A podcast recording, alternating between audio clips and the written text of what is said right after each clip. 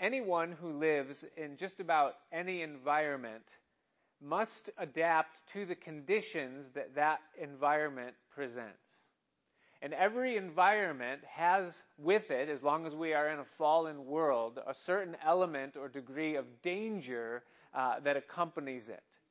And so, if we are in an environment that carries with us danger, then we must know, first of all, what those dangers are.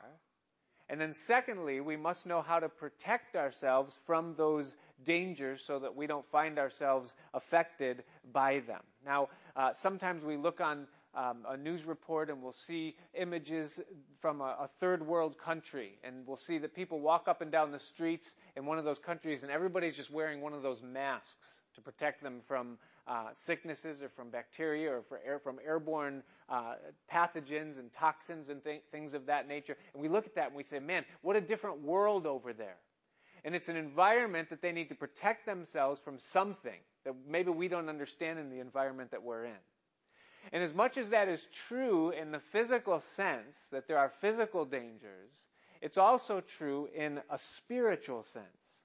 And so we translate it into the arena of the kingdom of God, and we recognize that in a fallen world, we have been planted as Christians in a culture and in a society.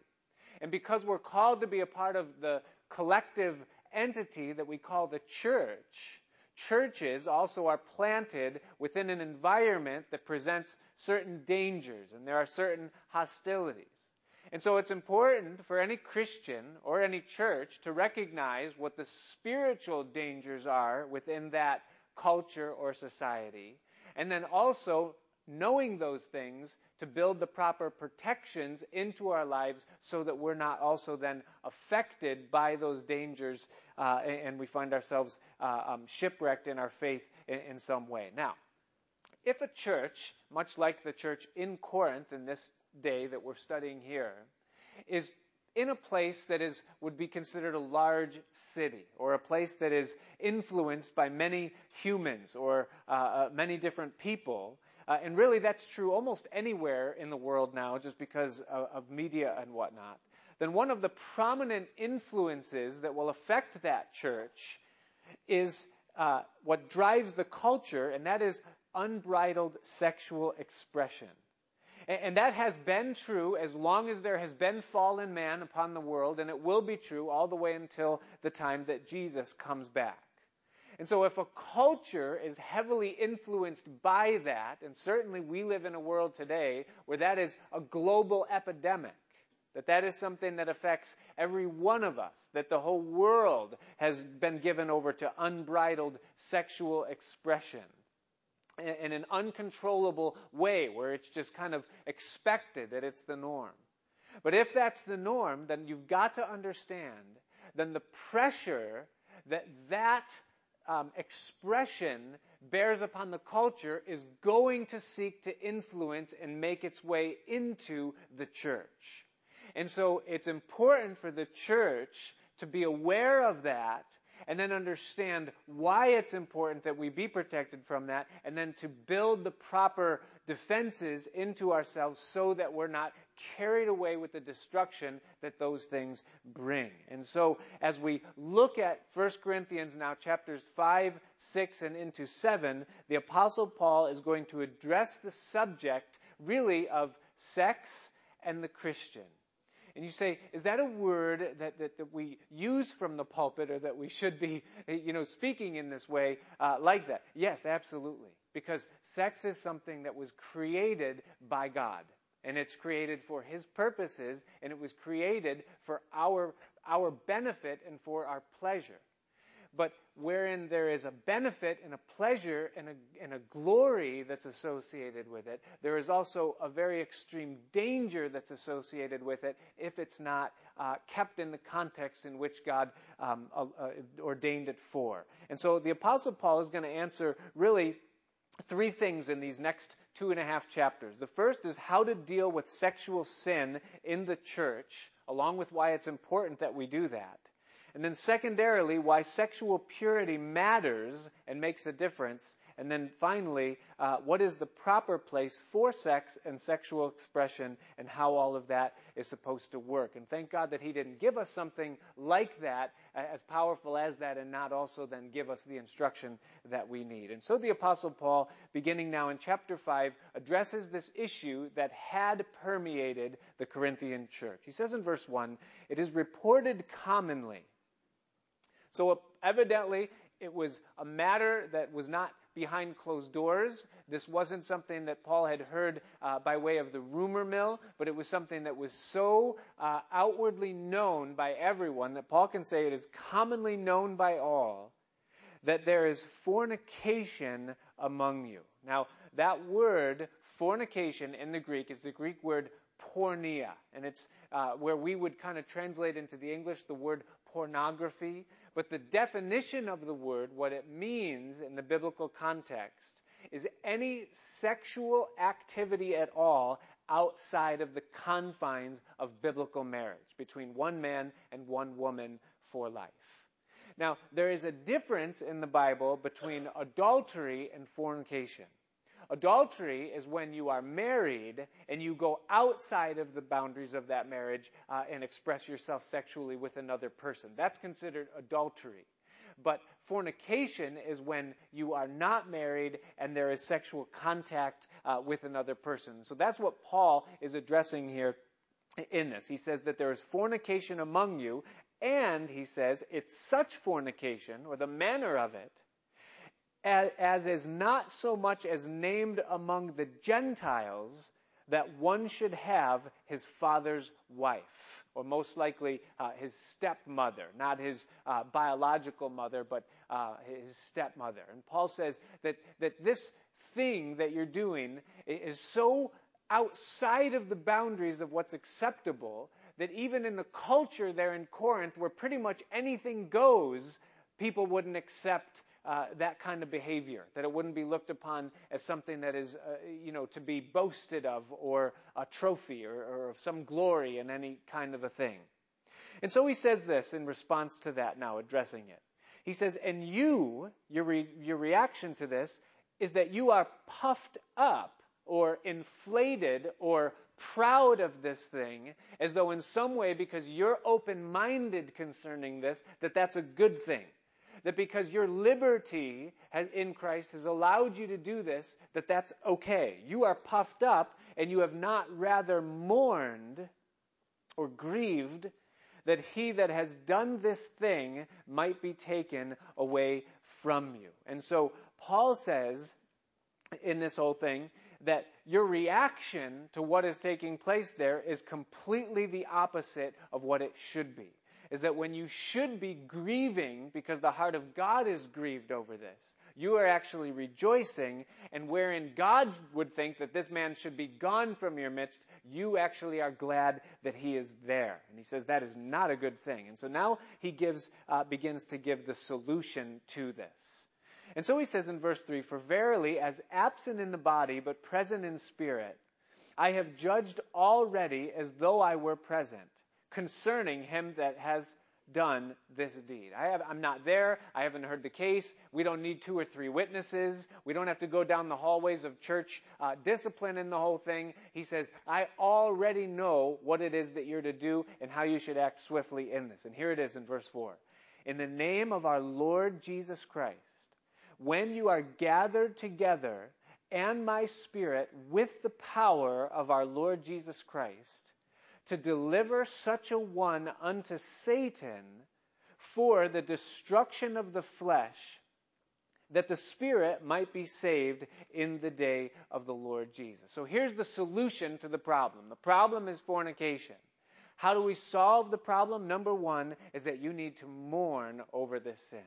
You need to change your mind concerning the way you look at it and your understanding of it. He says you should grieve in it, and you should grieve because you want to be in harmony with the heart of God concerning it. Number two is that you need to unify within that heart attitude.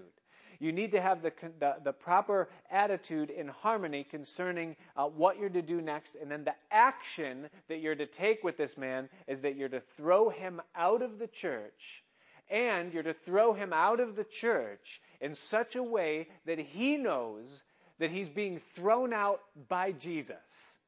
That it's in the name of Jesus Christ as though Jesus was here looking at him and saying, You have no place in a body of believers in me that have been blood bought and sanctified by my Holy Spirit. You need to go.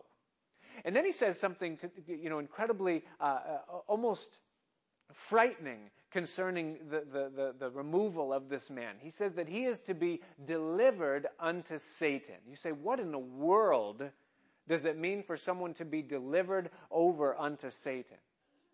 The Bible tells us that Satan is the prince of the power of the air. In another place, he's called the God of this world. Jesus called him the prince of this world.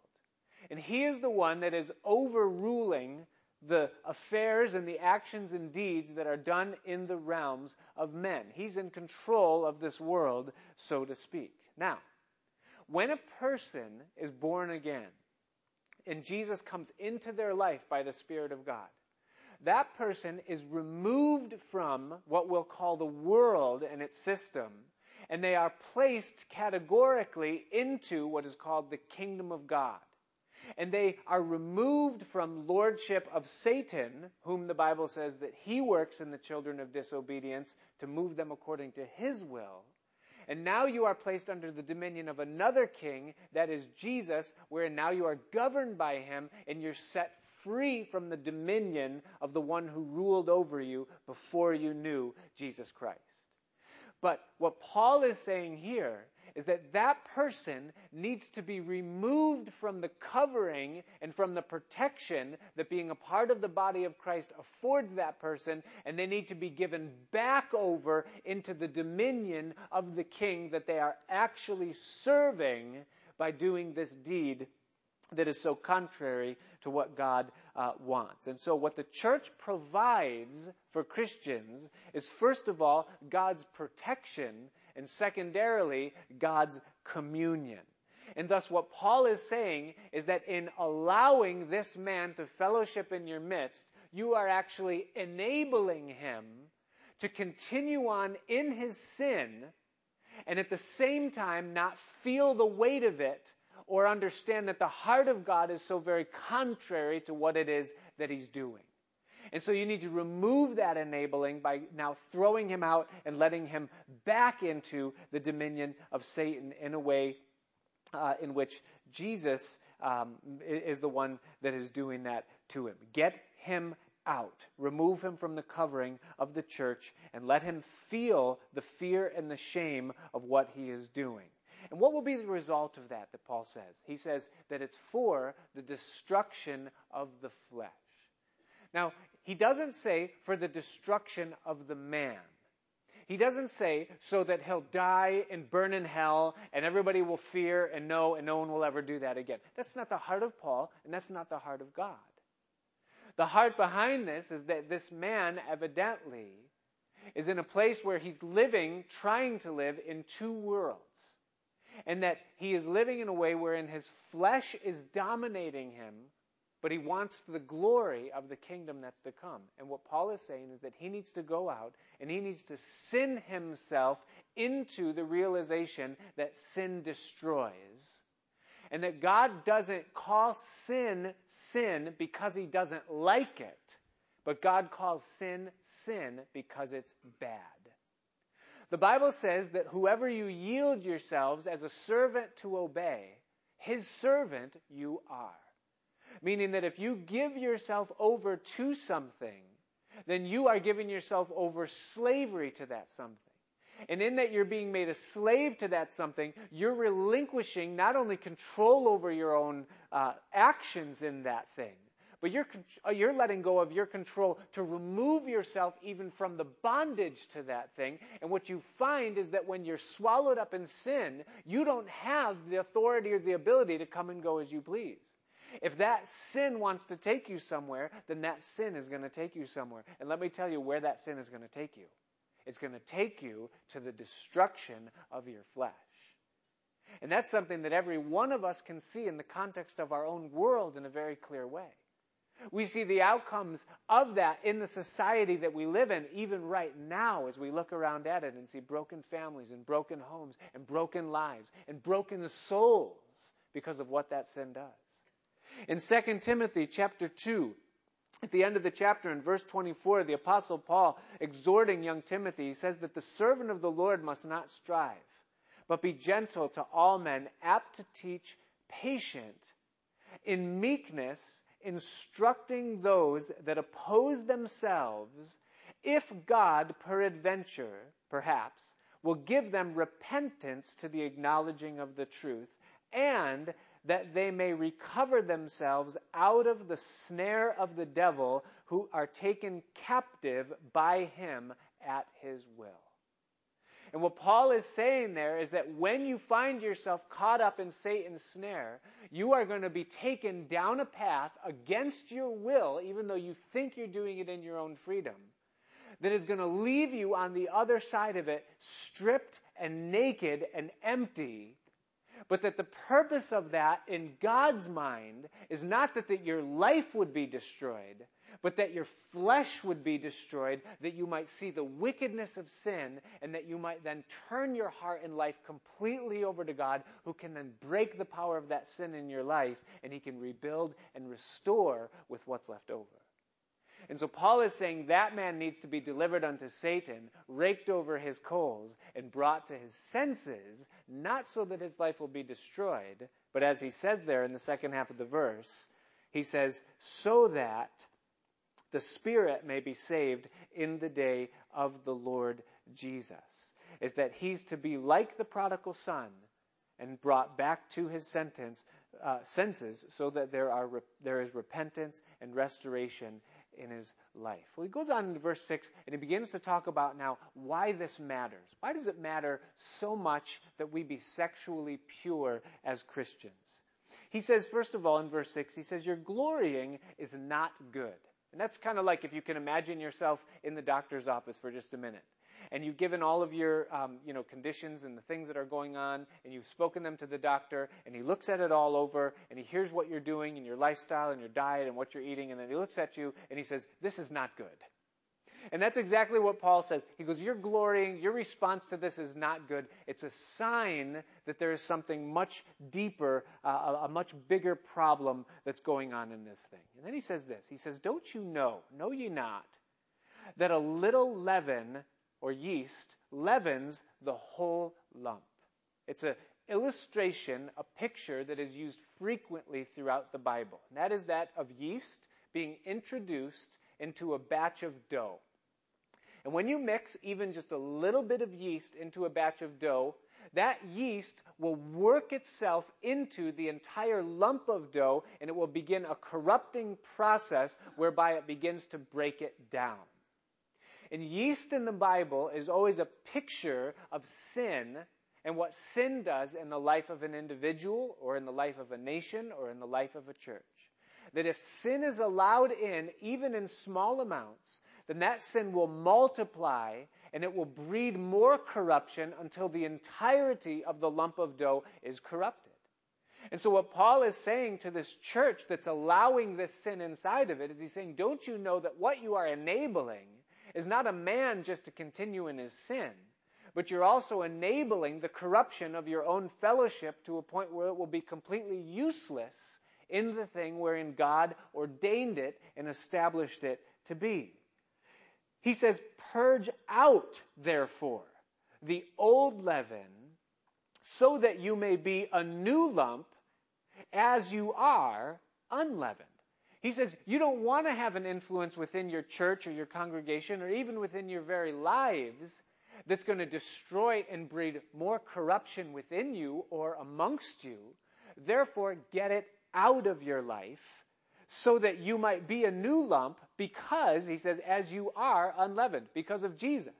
For even Christ our Passover is sacrificed for us. Now watch this in verse 8. He says, Therefore, let us keep the feast speaking of the feast of Passover, which was dovetailed with the feast of unleavened bread.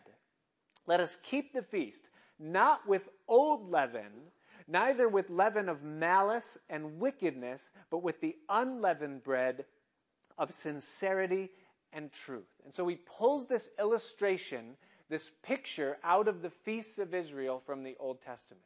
And here's what they would do uh, on the night before the Passover each year um, in, in each household is that they would go through the house, and the whole family would do it, and they would purge out every bit of leaven or yeast that they could find in the whole house. Every bit of dough, every bit of bread, every cracker, every article of food, every grain that had it in it, every grain alcohol, anything at all that was fermented and that had yeast in it, wine, raisins, grape juice, they would purge it out of the house and they would make a game out of searching to find every bit of it that they could find. And so they would do that. They would go through the homes and they would remove all of the leaven. But the game wasn't over. They would go in then for a second passing and they would search even deeper. They would look for drawer basins where perhaps maybe wine spilled or grain alcohol spilled, and they would say, Up, oh, it's corrupted by the leaven, and they would make a game out of trying to get every last piece of leaven out of the house that they possibly could. And then once that was over, it was a picture of them searching their lives, searching their hearts, to remove every trace of iniquity or sin or that which breeds corruption and iniquity within them that they could. And what Paul is saying to them is this He's saying, listen, you are unleavened bread because of Jesus Christ. Because Christ, our Passover, is sacrificed for us, when God looks at you, he sees yeast free dough. That's it. So, Paul is saying, let your life line up with what you are. It should be a regular part of our Christian experience that we don't settle for where we're at in Him, but that there be a constant searching of our hearts for the removal of those things that would breed corruption within us. He talks about two types of leaven. He says, first of all, the old leaven. The old leaven is the things that have been ingrained in us for a long time. Things that we think are a part of us that can never be separated from us. That's just the old leaven. It's a part of who I am. He says, get it out. Then he talks about a different type of leaven in verse 8. He says, not just the old leaven, but also the leaven of malice and wickedness. You notice that word malice. It means ill will or evil. But it doesn't speak concerning any specific type of ill will or evil. And the reason for that is because it's speaking of that which exists within the heart underneath the surface where no one else can see. He's saying, don't settle to just be unleavened in the things that people can see. Well, the outside of my life is good. All of the outward things are there. I'm no longer drinking. I'm no longer cursing. I'm no longer carousing. I'm no longer doing those things that are, that are explicitly unchristian. But underneath that, where no one can see, there's still hatred. There's still bitterness. There's still lust within my heart. There's still uncontrolled appetite in whole areas of my life that haven't been brought under the subjection of the Holy Spirit of God. And Paul is saying, don't be content to just look good outwardly and have some of those surface things handled. But go deeper and let the Spirit of God sanctify things in you that you thought never could be sanctified. He says, purge out the leaven, both the seen, the old, and the unseen the leaven of malice and of wickedness, which is the outward expression of those invisible things that are in our heart. So, not with malice or wickedness, but with the unleavened bread of sincerity and truth. You know what sincerity is? Sincerity, in this context, very plainly, is just an open window or an open blind. And what that means is that I come before God and I say, God, every part of my heart, let it be opened up before you.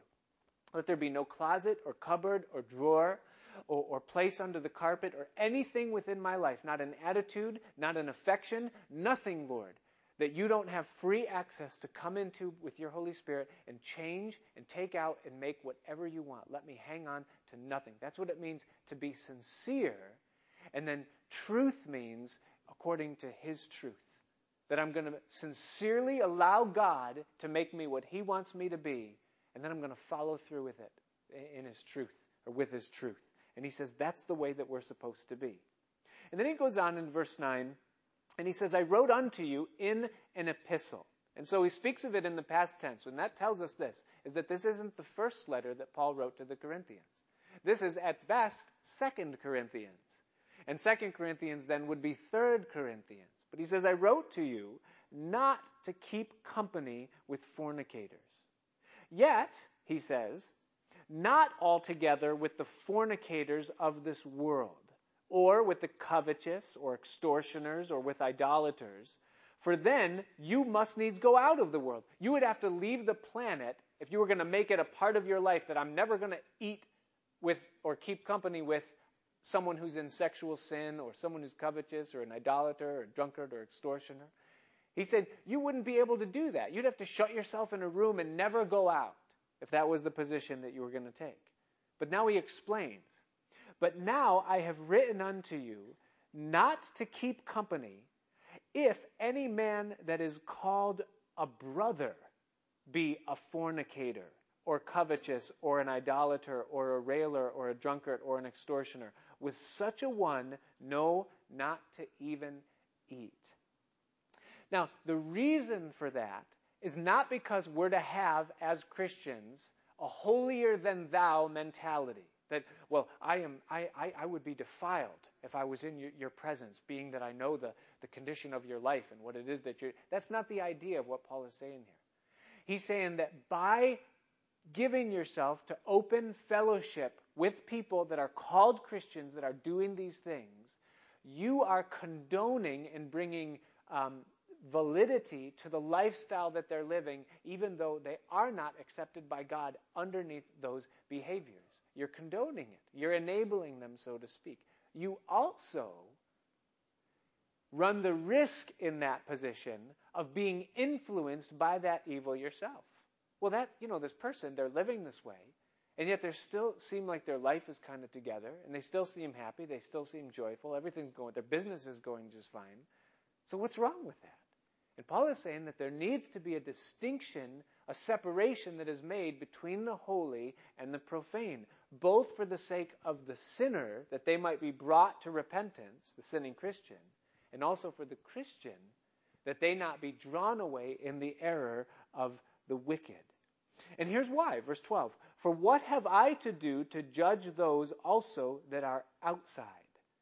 Do not you judge them that are within? In other words, Paul says, I have no business looking at the sinning world and judging their behavior and evaluating it in, in relation to anything.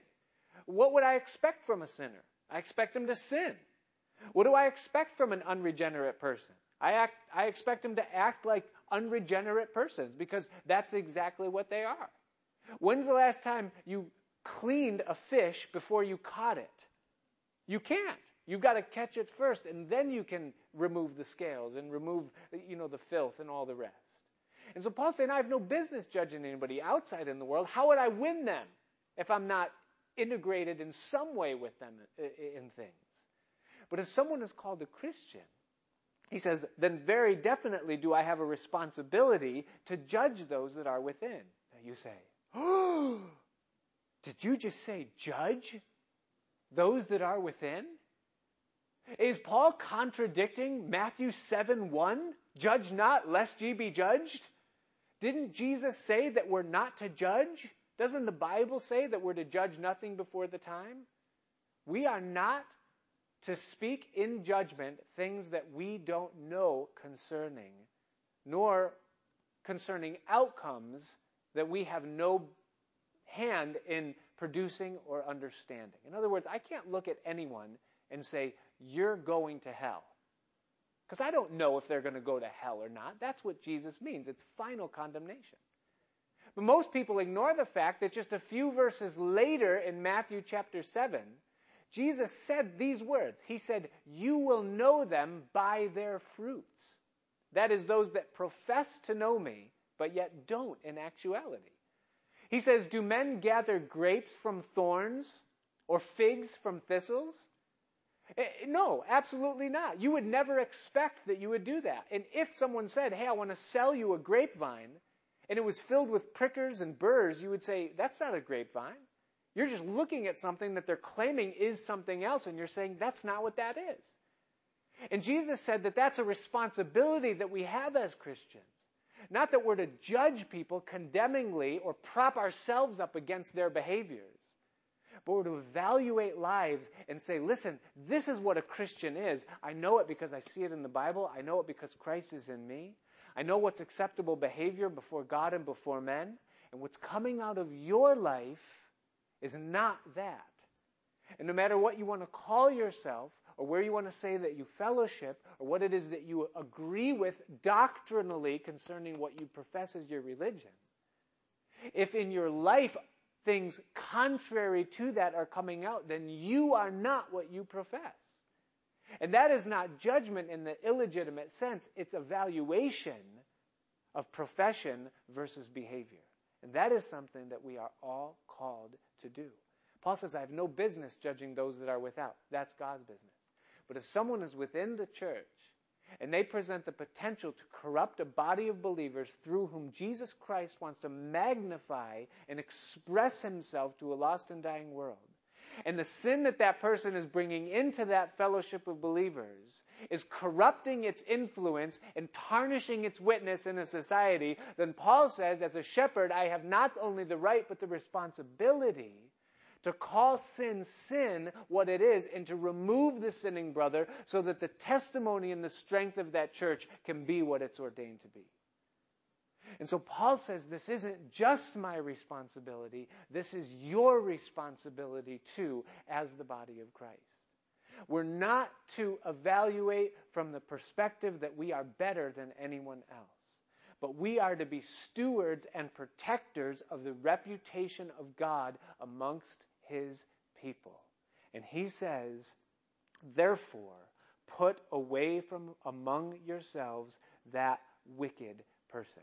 Now, he digresses for just a moment in the first eight verses of chapter 6. Then he comes back to the subject of fornication. He says, Dare any of you, having a matter against another, go to law or to court before the unjust, that is, the judges of the world, and not before the saints. In other words, there were conflicts that were taking place between the Christians in Corinth, and the way that they were handling those inter church conflicts was by going to worldly judges and courts to have the things uh, adjudicated and, and, and, and balanced out. And Paul says, Are you crazy? What in the world are you thinking by doing things that way. That is absolutely absurd, and it's absurd for five reasons. Notice in verse 2. He says, Do you not know that the saints shall judge the world? The destiny for every one of us is that we are going to be with Jesus in that final judgment when he lays sentence upon the world uh, for its deeds. We will be with him in that. God has made you and I to have a capacity for understanding and for discernment and for wisdom that's on a level that goes beyond anything else. And he's saying that, listen, you're going to judge the world. And if the world shall be judged by you, are you then unworthy or, or, or without the weight to judge even the smallest matters? I mean, when you weigh the final ultimatum that this world is headed for against the petty conflicts that we have in this life. Well, that guy didn't pay the bill that he was supposed to pay, or we agreed on this and he didn't do it. he was going to sell me his truck, and I was going to finish his basement, and his truck was broken, and yet I did, you know, and these these these squabbles that can arise up w- within the church, these little things. He's saying, listen, if we have the capacity by the Spirit of God to judge people and their eternal destiny, then can't you muster up the spiritual maturity and wisdom to be able to adjudicate something so simple as a worldly matter? He said, We're going to judge the world. Furthermore, verse 3 Know you not that we shall judge angels? How much more then things that are pertaining to this life? Part of what we were made for is for a level of discretion that exceeds even that of the angelic realm. And that even though we're subservient to that realm now, the Bible says that we outrank them in position before the throne of God, both now and in, in, in eternity. So you're going to judge angels.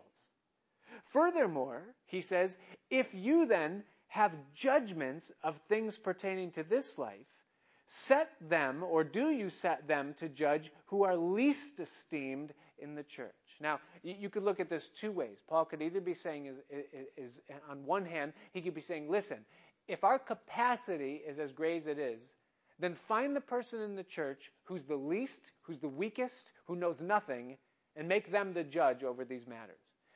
And in a way, that probably would work. I mean, because sometimes the, the, the, the, the matters are so simple, there's such logic, and our emotions get so wrapped into a thing that it becomes confusing. But bring it to a child and say, he did this, he did this, who's right? Oftentimes the child could do it. On the other hand, what Paul could be saying here is he's saying, listen, if you have these matters that are going on between you as Christians, why would you take them to those who are the least esteemed? That is, the worldly judges. They don't think like we do. They don't have the Spirit of God like we do. They certainly don't have a, a, desire to be equitable like we do, or at least like we should. So why would you take it to them? It doesn't make sense. He says, I speak this to your shame. Is it so that there is not a wise man among you? No, not one that shall be able to judge between his brethren? But brother goes to law with brother, and that before the unbelievers.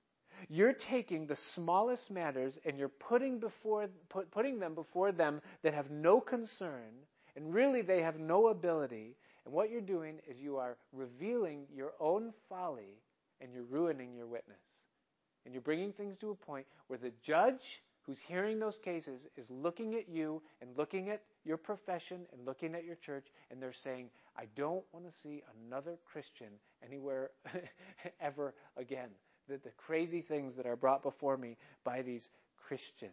And so, what Paul says to them is listen, when these things come up between brothers, settle them in house. Find a mature brother. Find someone who has a little bit of discernment. It only takes a little bit of discernment and lay these things out and work them out within the church and restore unity where there's the potential for division so that your witness is not tarnished and your folly is not exposed. He says, Now therefore there is utterly a fault among you because you go to law one with another, taking each other to court. Why do you not rather take wrong? Why do you not rather suffer yourselves to be defrauded? Do you realize that that is exactly what God did by sending his son Jesus into this world? There was an issue, a squabble between God and mankind. It was because of the fall and it was because of sin. And guess who was at fault? It wasn't God. It was us. We were at fault because we sinned against God. And yet God wasn't going to lower his standard of righteousness to reconcile in the relationship. And man was certainly not in a position where he was going to raise his standard of righteousness and agree with God concerning his condition. And so man was separated from God, but God wanted to restore unity within a relationship and he wanted love to cover a multitude of sins. So do you know what God did? He figured out a way to look at mankind and say, fine, I was wrong. And he did that by becoming a man and paying the penalty, absorbing it within himself. He, in a sense, God himself stood before the judge and said, I'm guilty, I'll take the punishment. And then he took it. The debt was paid, and he said, now the breach has been repaired, and man can come back into a relationship with God.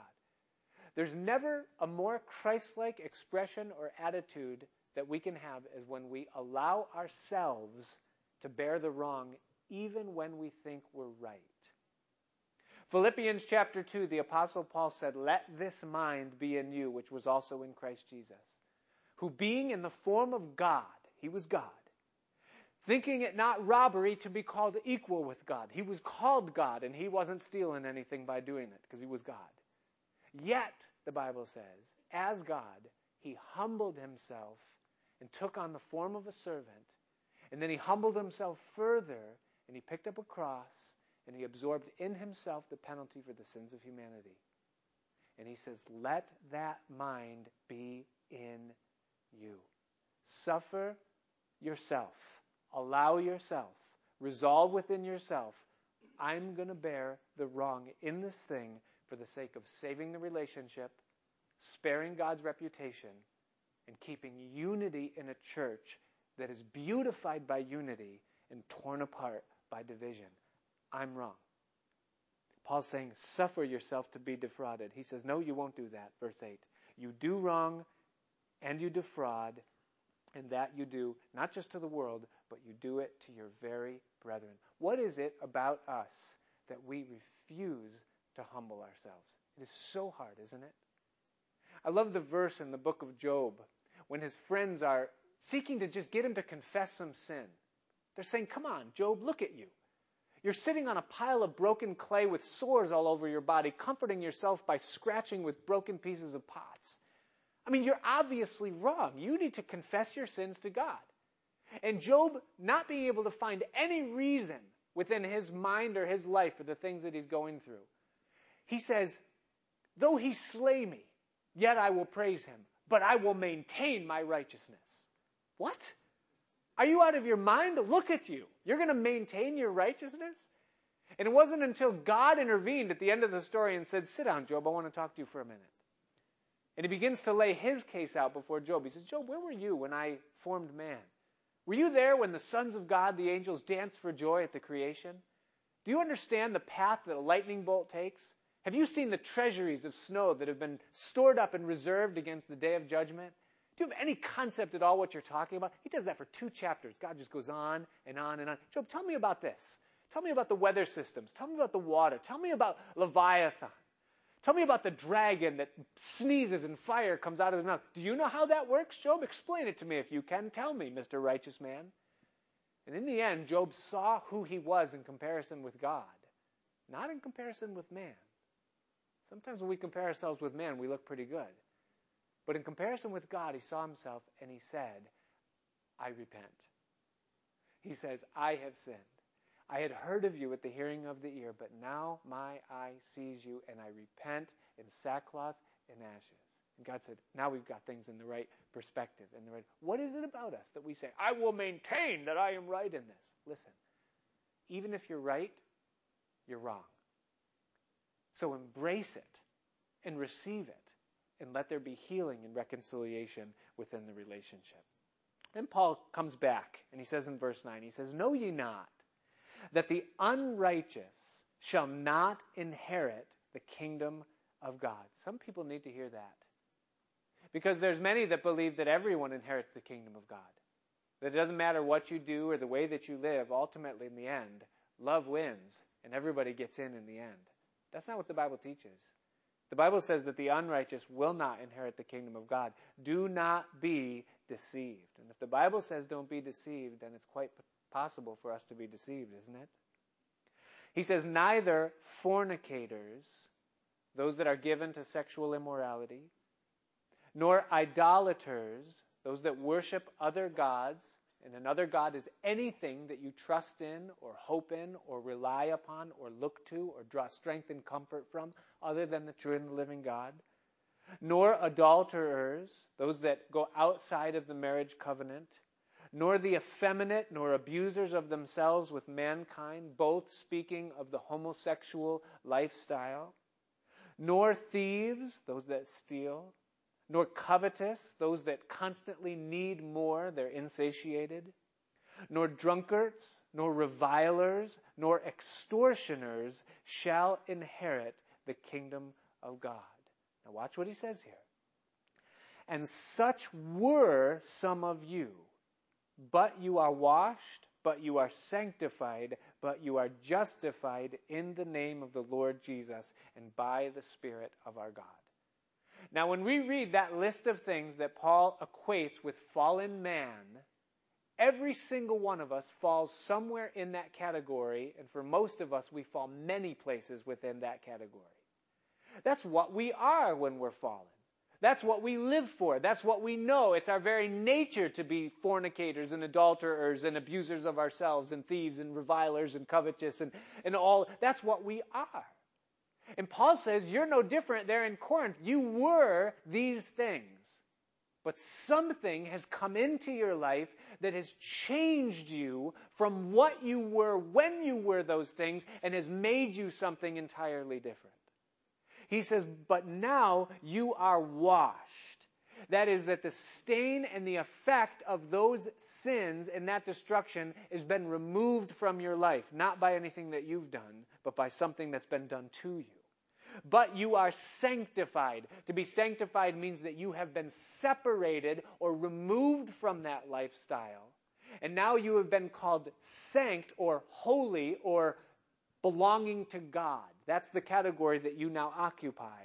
But you are justified. Justified means that what you earned in the process of your sin has been paid for by someone else. In other words, the penalty that you had coming to you was given to someone else, and the result of that is that you now are justified. Your fine or your debt has been paid, and all of that is in the name of the Lord Jesus, and it's been done by the Spirit of our God. Now, what does that mean? It means this it means that when God saves you, he doesn't save you to leave you the way that you were before He saved you. He saved you so that He could break the power of sin within your life and He could recreate you in Christ Jesus for good works. That He could form the character and nature of Christ according to holiness and righteousness in you that you could never have produced within yourself. That's what He saved you for. And so you don't have to say, well, I'm a slave to these sins because that's just who I am. No, that's not just who you are. You are no longer fallen in the, in the nature of Adam. You are now newborn in Christ Jesus. That's who you are. That's your identity. And thus you're to bear the likeness of the Spirit that is now in you. Some people will say, and they'll ask the question, they'll say, well, someone who struggles with a particular sin, let's say homosexuality, listed here in this uh, um, list that Paul gives concerning the sins of the flesh and the sins of fallen mankind. You say, well, they can't help the way that they are. They can't help their their their tendencies and the way that they uh, um, feel towards a certain sex or towards the same sex in that instance. It's just the way that they are, and we need to be understanding and have compassion. Listen, Paul would not hear that, not for one moment. Paul would not speak condemningly on the homosexual either and say that they're lost. He would look at them and he would say, Listen, you may be a homosexual. I was a reviler. I was an idolater. I was covetous and given over to lust. And that's what I was. That was my tendency, and there was nothing that I could do about it. But when I let Jesus Christ into my life and I gave him access into those things that I could not change myself, his blood and His Spirit were powerful enough to work in me a change that nothing else could work. And I am no longer those things, not because of me, but because of Him. And just because your sin is something that you think is deeper or unchangeable, it doesn't negate His power or His ability to change it. God does not accept sin, whether it be heterosexual fornication or homosexual licentiousness. He doesn't accept it. What he has done is he's made provision to forgive it through the person of his son on the cross.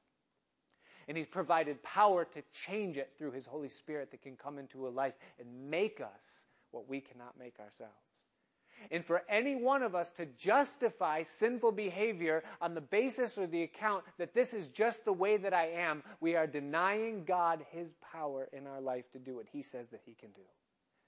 And thus, Paul would say that the time will come when men will be lovers of themselves and lovers of money and boasters and proud and rude and blasphemers and disobedient to parents and unthankful and unholy, truce breakers without natural affection, despisers of those that are good, heady, high minded lovers of pleasure rather than lovers of God, having a form of godliness, but denying the power.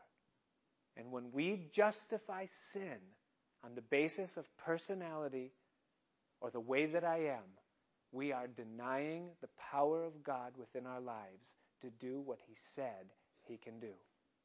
Paul says, You were these things, but you are no longer.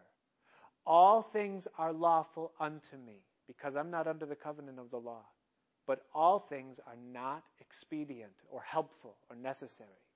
All things are lawful for me, but I will not be brought under the power of any. Paul says there's another element in all of this that many of you seem to be ignoring. He's saying, listen, if you give yourself to a particular sin and you justify it for any reason, then you are allowing yourself to be brought under the power and under the influence of that sin. And that sin now controls your life. And you say, well, I don't really mind that so much because I really like the sin. And so to me, that's not an issue of bondage, that's an issue of liberty. That might be the way that you feel right now.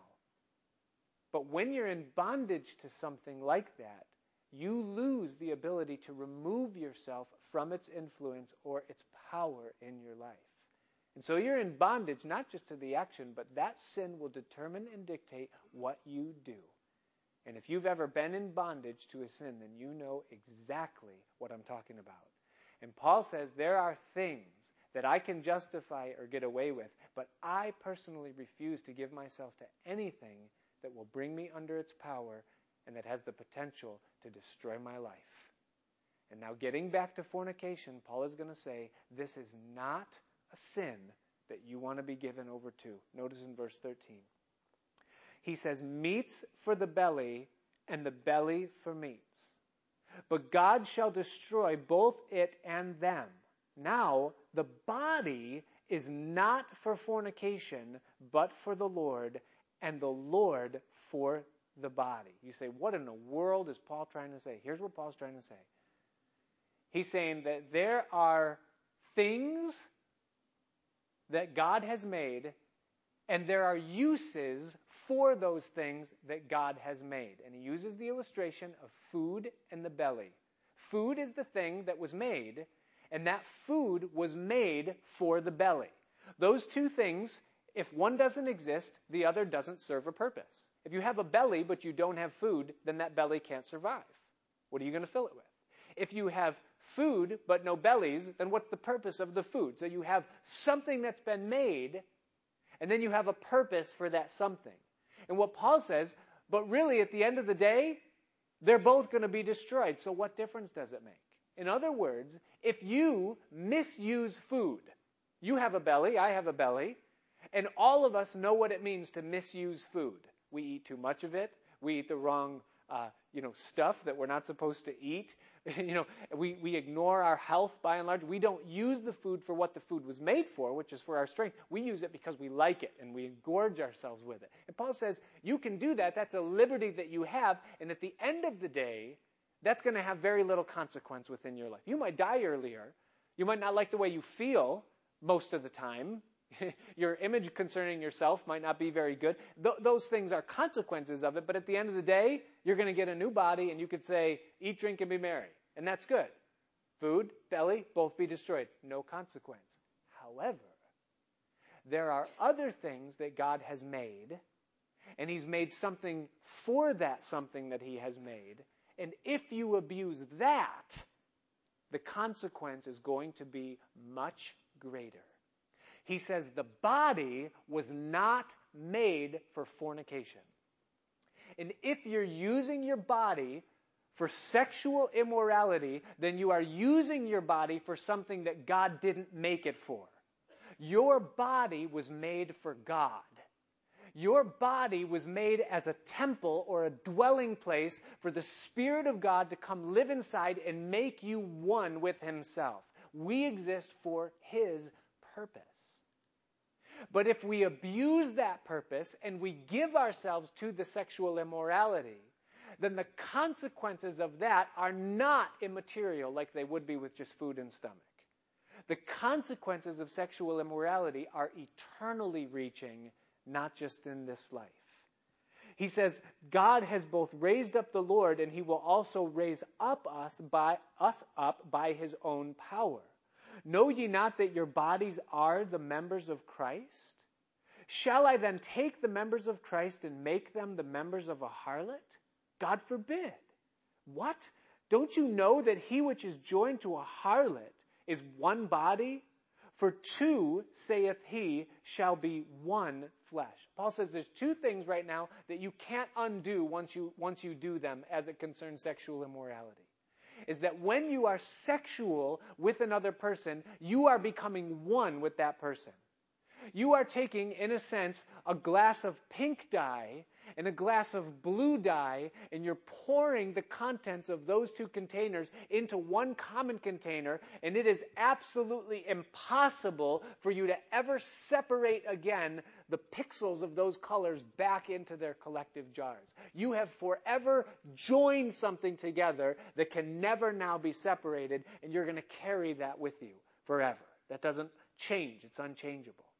The second thing that you're doing is that you're taking the Spirit of the Lord Jesus that lives inside of you and you're joining it now. You're taking God and you're making God have sex or sexual relations with a stranger outside of any covenant that's ordained by Him. So you're saying, Jesus, I just want you to do this with me and this person. Now, we say that, we go, don't say that. Don't say that. But that's what it is. Paul's saying, don't you understand what you're doing when you give yourself to this sin? He says, the two will be one flesh. But he that is joined unto the Lord is one spirit. If we're one with him, we're bringing him into it. So therefore, verse 18, flee fornication. Run from it. Every sin that a man doeth is outside the body. But he that commits fornication sins against his own body. What you are doing, and if your body belongs to the Lord, then that sin carries with it eternal consequences. Not to say that you're going to go to hell or that you can't be forgiven. All of that, it's not the unpardonable sin. That's not what Paul's saying. But the consequences of it carry forward very definitely. Don't you know that your body is the temple of the Holy Ghost which is in you, which you have of God, and you are not your own?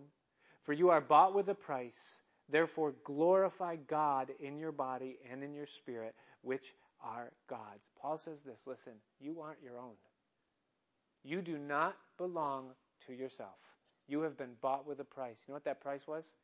It was the blood of Jesus Christ. And when he says price here, he's not speaking of a generic price. You were not bought wholesale. Do you know that? You were bought very individually. And Jesus Christ made a personal account of every sin that you and I have ever committed. He agreed to pay for them, each one. And he says, You're not your own. You've been bought with a price. Therefore, you're to glorify your God, uh, God in your body. So, in the conclusion of this, uh, now, the question that remains for us in our day and age, as we consider the world that we live in, and we consider the influence that sexual immorality has in our culture, and the tremendous pressure that that part of our culture places upon even the church, how in the world do we defend ourselves against it when the onslaught is so incredibly strong? The Apostle Paul gives to us throughout these two chapters four things that every single one of us must do by the power of the Spirit of God within our life. And they are these, by way of summary. Number one is that we are to purge out the old leaven. Again, the old leaven is those things in us that we think can never be removed from us. I had the picture in my mind while I was studying this of, uh, you know, uh, maybe a bottle of, of, wine or a bottle of uh, something fermented, grain alcohol, or something that had yeast in it, spilling in a cupboard in my house. And in that spillage, the, the, the, the material, the, the shelf material was saturated with it. And so now what's happened is that that leaven has become a part of the very substance of the home. And you think, well, I can take things out of the cupboard, but the problem isn't with the, the, the stuff in the cupboard. The problem is the cupboard itself. And, and there's many of us that we would look at our lives and we would say, yeah, it's one thing for me to, you know, I can remove pornography. I can remove you, you know, certain things that, that, that, that are my lifestyle. But there's things deeper than that that I can't remove.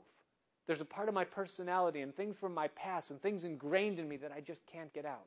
Listen, the Bible says that if we would confess our sins, 1 John 1 9, that He is faithful and just to forgive us and to cleanse us from all unrighteousness. The word cleanse means to catharize. To be catharized means that waste is removed when you can't remove it yourself. You ever had a catheter before? I have. Didn't feel it go in, felt it come out. But be rest assured of this is that every single one of us has things within our lives that we are not able to remove, things from the old life that are outside of our power. And the key to purging out the old leaven is not trying harder, it's not resolving deeper. The key to purging out old leaven is bringing yourself to the Lord Jesus who has power to cleanse and saying, God, my heart is open. And I am willing that you would have access to every little fiber of my being. And there are things in me that are so deeply ingrained, I don't think I could ever be changed.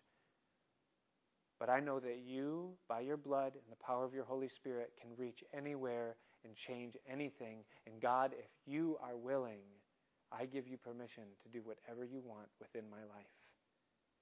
And that is something that is so incredibly necessary for you and I to be doing in the day and age in which we live. And every one of us, in some way, is touched by this issue. It's paramount that the old leaven be purged out.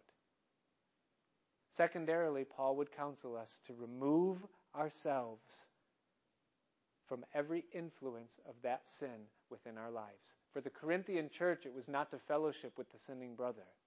For you and I, it might be that someone needs to go out from our church or out from our circle or out from our sphere of influence.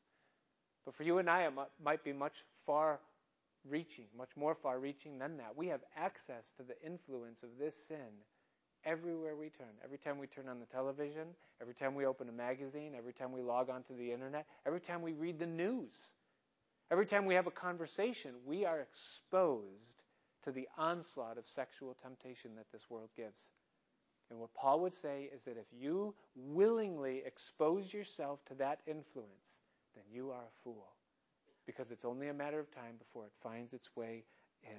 Number three, the Apostle Paul would say this concerning our defense against this sin is that we must be those that stand upon knowledge, not upon understanding. Seven times in chapters 5 and 6, the Apostle Paul uses the phrase, Know ye not, or don't you know. He does not once say, Do you not understand? And there is a world of difference between knowledge and understanding. Knowledge is facts, understanding is reason. And as Christians, we must stand upon facts and not reason. You say, What do you mean? Listen. There are many Christians that say, I don't understand why God says that sex is restricted to marriage between one man and one woman for life. I don't understand why sexual immorality is wrong. I don't understand why I can't fool around with my boyfriend or my girlfriend or go this far and no further. I don't understand why. Listen, I don't understand why either. You say, why in the world did God create a drive as powerful as that and then say this is where that drive is to be used and don't use it outside of that? And if you ever get understanding on that, bring it to me because I don't have a clue. But the point is this is that if we as Christians say, well, I'm going to wait until I understand why God tells me to do something and then I'll do it, then you and I are going to find our lives destroyed before that understanding ever comes. We are called to walk by fact. God says, don't do it. And so we build our lives upon what He said, not what I understand or what I feel. And that's imperative, not just in this issue, but in every issue. We must stand upon knowledge, not understanding. And then finally, number four, when push comes to shove, flee. Run. Run from sexual sin. The price of failure is extremely high, and the reward of success is very great. The musicians can come as we close, but I can't help but think of Joseph as we go through uh, this chapter and, and we look at these things. And I think of that young man who stood up against the strongest expression of sexual temptation that any human being could ever face as a young man of the age of 17 with no accountability and the pressures of a very attractive, wealthy woman who wanted his attention. And he stood up against that temptation, and the price that he paid for standing up against that temptation is that he lost every physical, tangible thing that he had in this world, which really wasn't much. But it says that he sat in a prison cell, and it says these words it says that God was with him. And to stand against any temptation, no matter what it would cost or how much it hurts, and to know that on the other side of that, whatever it costs us, God is with us, the reward is very, very great. And when you look at the outcome of that life that was given to holiness in that way, it's matchless and priceless. May God, in this time, in our world, in our church, and for our lives, give us wisdom and strength to do His will. In Jesus' name. Father, we thank you for this word. We pray it be written in our hearts. We love you for speaking truth to us in a world full of lies. And may we find power tonight, Lord, to overcome this sin, this temptation that we find to be so great within us. And I pray tonight, Lord, if there's anyone here in this room tonight that's struggling, that their palms are sweating because they know within their lives there's things, that there's defilement, that they're unclean. I pray in Jesus' name tonight that they would find the faith to reach up to heaven, to ask for a fresh washing in the blood of Jesus Christ, to lay that sin at the foot of the cross, and to find healing, restoration, and forgiveness. Lord, would you hear the prayers that are being lifted to you right now? Father, the doors and cupboards and drawers that are being opened by so many in this room right this second, I pray, Lord Jesus, that your sweet Holy Spirit and your precious blood would come in and that there would be change, Lord, in areas where maybe we thought there never could be or never would be. Lord, we know that only you can, and we look to you for it. We choose to believe you tonight concerning these things, and we ask that the effect of that belief would show forth in our lives and in our church and in our world. And we ask these things tonight in Jesus' name. Amen. Let's all stand.